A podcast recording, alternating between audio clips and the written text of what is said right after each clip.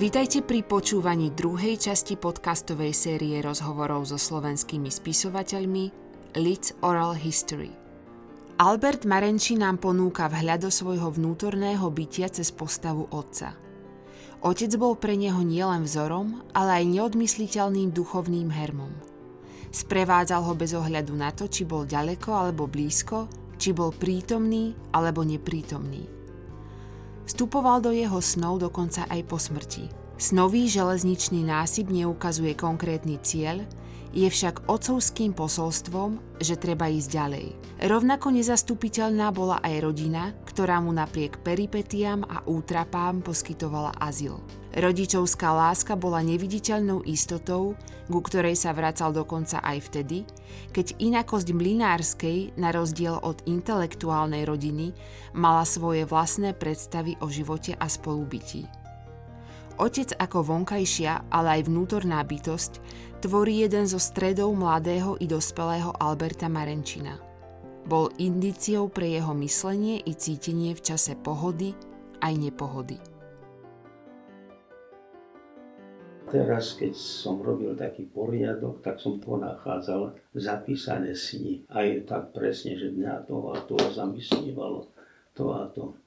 A to boli, to boli sny väčšinou, ja ich veľa nemám, možno 5 dovedna, ale e, tie sny tam, viem, že po otcovej smrti, lebo mu amputovali nohu pred smrťou a takto zomrel, tak som mal taký sen, že spolu s otcom sa driapeme po svahu železničnom hore a že ja si tak uvedomujem, že toto celé, tá amputácia, že to boli také blbosti, že v skutočnosti, jak sviško otec kráča, tak bol som taký naradostený. Takéto sny som mával, kde to bola vyslovene taká ako kompenzácia čohosi, čo mi chýbalo. A každý takýto sen som si už ako freudista svojím spôsobom dešifroval a vedel som, o čo tam ide. To bolo pre mňa také ako aj podnetom, aj zábavou. Niektoré som uplatnil už potom v celkom zmenenej podobe vo forme veršov. Mali ste silný vzťah k otcovi a vôbec ako k rodičom, ale teda aj toto ma zaujíma, váš vzťah k otcovi. A teraz možno váš vzťah ako otca k synom zase, že či, či ste tak napojení vzájomne. Ja som vôbec e, ako rodičov mal veľmi rád a možno asi aj o to lepšie, že prakticky ako 6 ročný som musel odísť z domu, pretože v našej dedine zanikla škola a bol by som musel chodiť do susednej dediny. A keďže ja som predošlého roku prekonal veľmi silný zápal plúc, tak rodičia už nechceli riskovať, tak ma poslali ďaleko od domu, asi 60 alebo 70 kilometrov za Košice, Nižná Myšla a tam som chodil do ľudovej školy. A tým pádom, že som si potom neskôr tak uvedomil, že vlastne to moje taký ten raj detstva sa skončil mojim odchodom z domu. Lebo som sa vrácal na prázdniny a tak ďalej, ale vždy to už boli len ako návštevy z toho iného sveta. Tento fakt ako vystupňoval aj moju takú nostalgiu, aj taký nostalgický vzťah navyše tomu prirodzenému synovskému vzťahu aj k mame, aj k otcovi.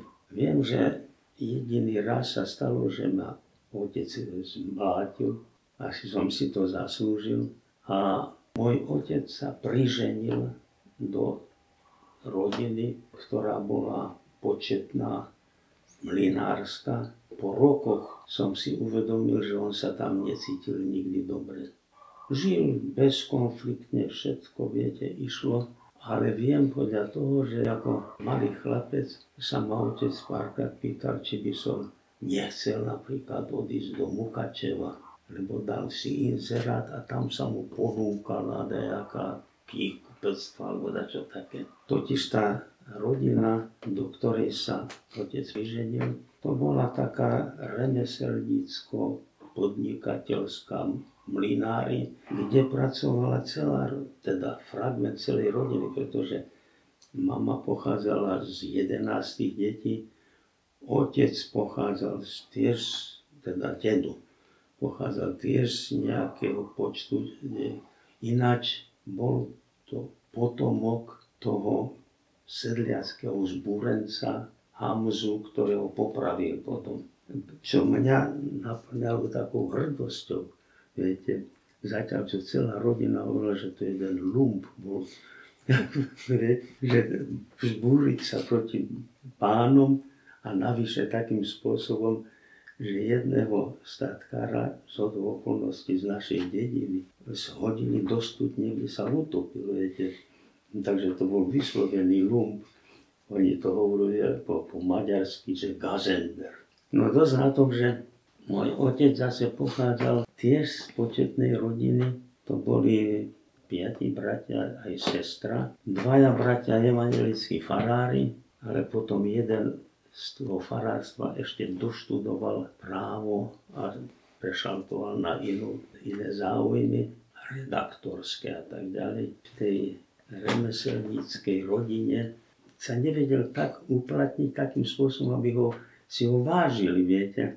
On len píše a píše, lebo on viedol účtovníctvo, daňové priznania, neviem čo všetko sa v tom robí. Takže ho viac menej tak z vrchu sa na ňo dívali a preto aj chcel, mal také pokusy sa osamostatniť. Lenže keď otec sa priženil, tak doniesol z tej svojej rodičovskej teda majetku príslušnú častku investoval s tým ako veno do tejto novej rodiny. A keď počasie chcel sa osamostatniť, tak povedali nič, nič. To všetko tu splynulo, môžeš ísť, keď chceš. Na to ho pracmene prinútilo celý život tam žiť s touto rodinou. Bez nejakých zjavných konfliktov, o tie, tie som ja už len pobadal ako dospelý. No. Ale to by odišiel aj s manželkou, nie? No tak Nebola by nie, nie, eh, že nie, nejaký tam, rozdiel. celá rodina, Celá rodina. teda my traja by sme boli Ste sa oddelili. To do istej miery poznamenalo potom prirodzene aj, čo ja viem, moje myslenie a cítenie. Hoci ja som mal tých ujcov rád, tak ako predtým, som si myslel, že taký dobrý človek a taký sviniar, že mu povedal otcovi, no ukáž, ukáž, čo, to, čo je tvoje. Ukáž černé na bielom. A neboli nič také. Viete. No ale toto čierne na bielom, toto ho aj tak ako ranilo, aj videl, že proste nie úniku, musí tam ostať. Lebo tí, ako jeho bratia, tak hovorím, oni tu boli farár, jeden bol notár, teta písala básne, aj dokonca už bola, mala vítať jednu zbierku v Košickom vydavateľstve, ktoré zhorelo. A viete, nie, nie všetci ľudia boli takí obozretní, že ich boli, robili kópie. Tak ona tie svoje originály všetko tam dala, zhorelo to a potom rezignovala ale prekladala Kašáka, maďarských niektorých autorov a Dio. Takže z takejto, povedzme, intelektuálskej rodiny sa do remeselníckej, tak to bolo také trošku, nesedelo to.